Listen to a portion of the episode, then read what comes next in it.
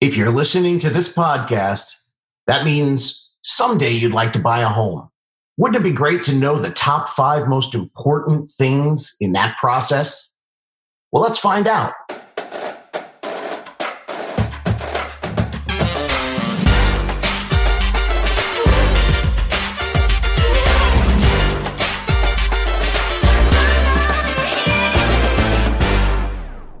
Welcome everybody. This is the How to Buy a Home podcast. I'm the How to Buy a Home guy, David Sidoni. I'm a realtor with eXp Realty, been doing real estate since 2005, 13 years of fun in the sun here in Southern California, helping buyers and sellers get their dream of home ownership. A few months ago, I made this decision that I decided that you first time buyers out there needed some better information. seemed like they're not being taken care of. Well, straight up, it seems like the real estate industry was treating you like dog crap. And that's not cool. So I decided to help you out. You know, this is the biggest financial decision of your life. And most importantly, a lot of first time buyers out there are not getting this information early. And that means that you're stuck renting. And that means you're spending tens of thousands of dollars that you don't have to spend on some landlord's extra vacation home in the Bahamas. So let's get started right into this today. I'm really excited. We're going to be doing the top five most important things. See, a couple episodes ago, I gave you my list of, of things to do, the step by step instructions of buying a home. We went through step by step 13 steps, and that was chronological in order to help you out because that's the biggest thing people always want to know. They're like, David, how do I do this? And uh, I say, well, okay, here's where you start. That's what everyone wants to know. Some of you guys might be further along in the process, and that's cool. That step by step list ended with number 13. And number 13 had a sub list of about 25 things that I rattle off at that final and crucial part. That's when you make the offer and how that goes, and then all the way through the escrow. Like I said, about 25 different things through there. And each one of them is super important in buying your home. As a matter of fact, I've got to dedicate a podcast to each one of those things. So once that was completed, I tried to figure out, okay, what's next?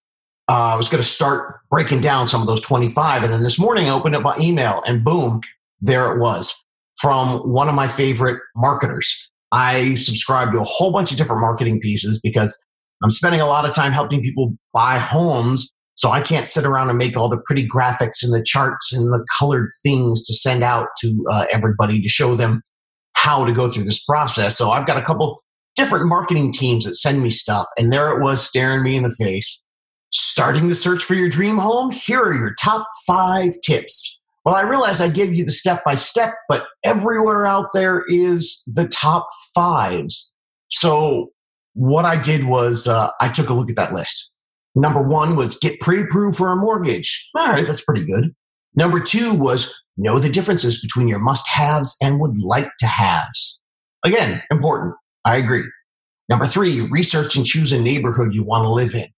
That one's probably up there, should be in it. Number four was pick a house style you love and stick to it. That's pretty good. Mm, what they're, they're subtly saying there is stop changing your mind, Gertrude, and Philip, stick with it. And then number five was document your home visits. So, good list. I'm not sure I would call it my exact most important top five. So, fine, here we go. I guess I have to give you a top five list to go with my step by step instructions. I decided to give you the most important five things in your house hunt. But before I begin, I'm going to give you a little mini bonus list. The deal is if I made a video or a podcast that had all the information that you needed, it would be like 17 hours long and you'd never watch, you'd never click, you'd never listen. So although I worked very hard at creating the list and trying to break down the top five super important things, there are still several other things that you should be aware of and things beyond my super fabulous list that took me 13 years to create. 13 years of sweat and tears and blood and okay it's not that bad but i've got a little mini list for you if you want to get beyond this top five most important things. Number one subscribe to this podcast. That's super easy. Boom. There you go. Subscribe that way you'll always know when something new comes up. Number two, consume this when you can. This is great bingeable stuff. You can listen to it on a walk, on a run, during your workout, on a train to work, on a bike to work. Listen to it when your significant other is challenging every possible reason that you stay with that person. Then you just grab it, put me in your ear holes, see what happens. I'm sure that'll make your relationship go perfectly. I actually learned a term the other day. It's called pod fasting. I'd never heard of that before, but it's something that I do. I didn't realize I was even doing it. This is a lot of information. Go ahead, put me in your ear holes and uh, click that button to make it one and a half times. Although sometimes I talk so quickly, I might sound a little bit like a chipmunk, but zip right through it, binge this stuff. And then number three, share. Start the revolution. Maybe you have some friends that are spending too much money on brunch three times a week, but they're still complaining that their rent is too damn high. Well, good news is I agree with them. So let's help them get their own place. Then they can invite the whole gang over and serve as much avocado toast as they like.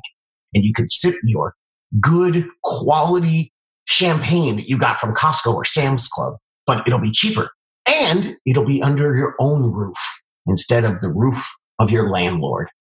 So, in honor of all the top five lists, let's get going. Take a look online, look on uh, YouTube, look all over Pinterest, all over Google when you enter first time homebuyer. I know I've told you to do that before, but this time do it again. That's where you're going to find the banks and the lenders and even a few good non salesy type people, people with real good intentions.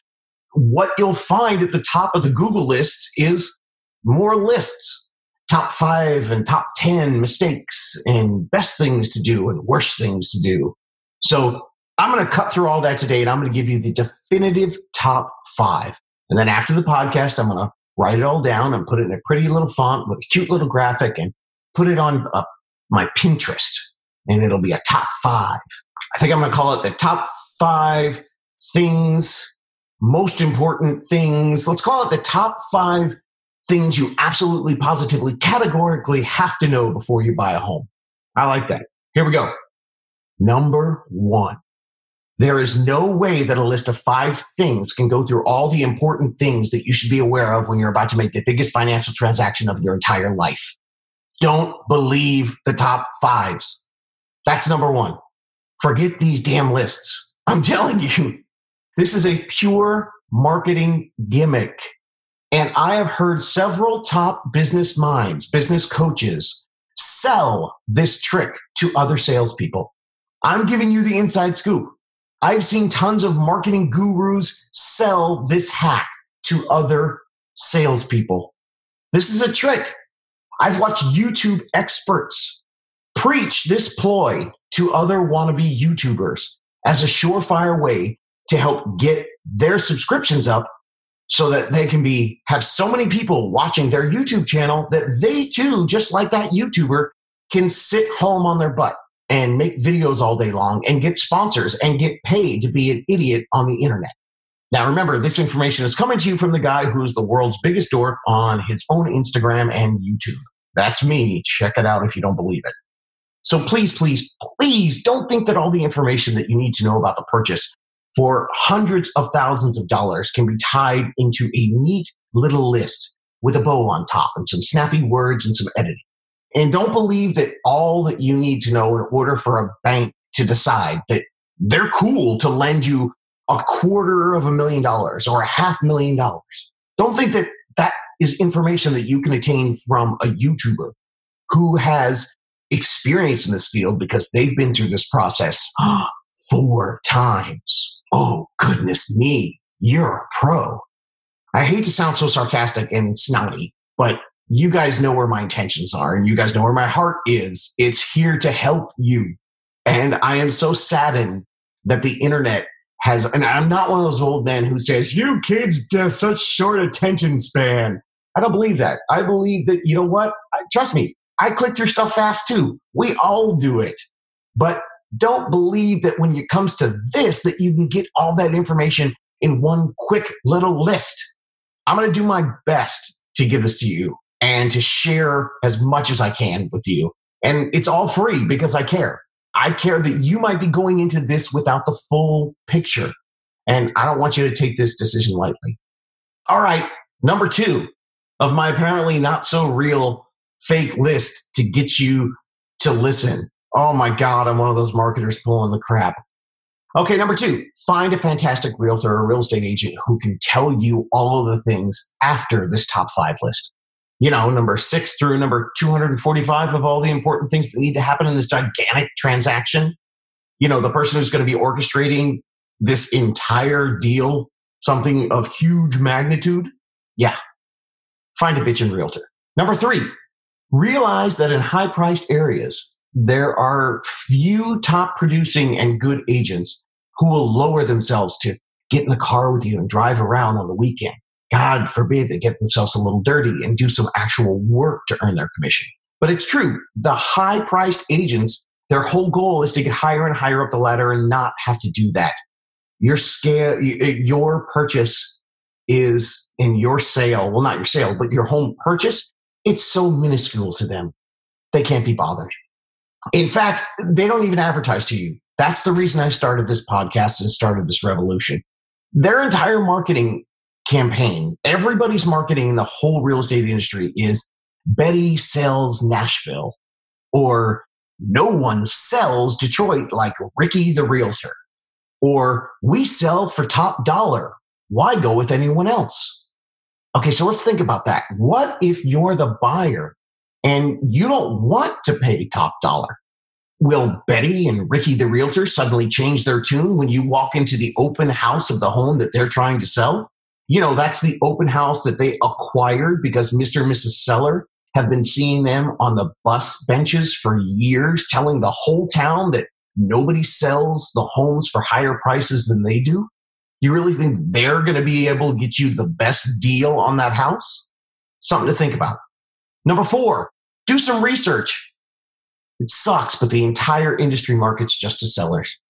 So you can find gobs and gobs of information out there on the internet on how to sell your home for top dollar. But most of the information that you find out there that is for buyers, that's for investors.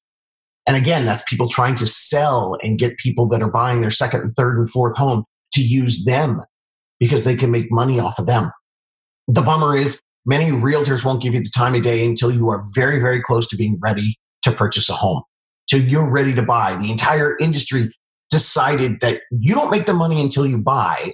And they also seem to think that someday you'll figure that all that you need to figure out on your own because you've been doing it for years. So they let you fend for yourself. Sucks, doesn't it? But that's why you're here. Let's get you a plan. Let's start the revolution. All right, number five. Did I mention research?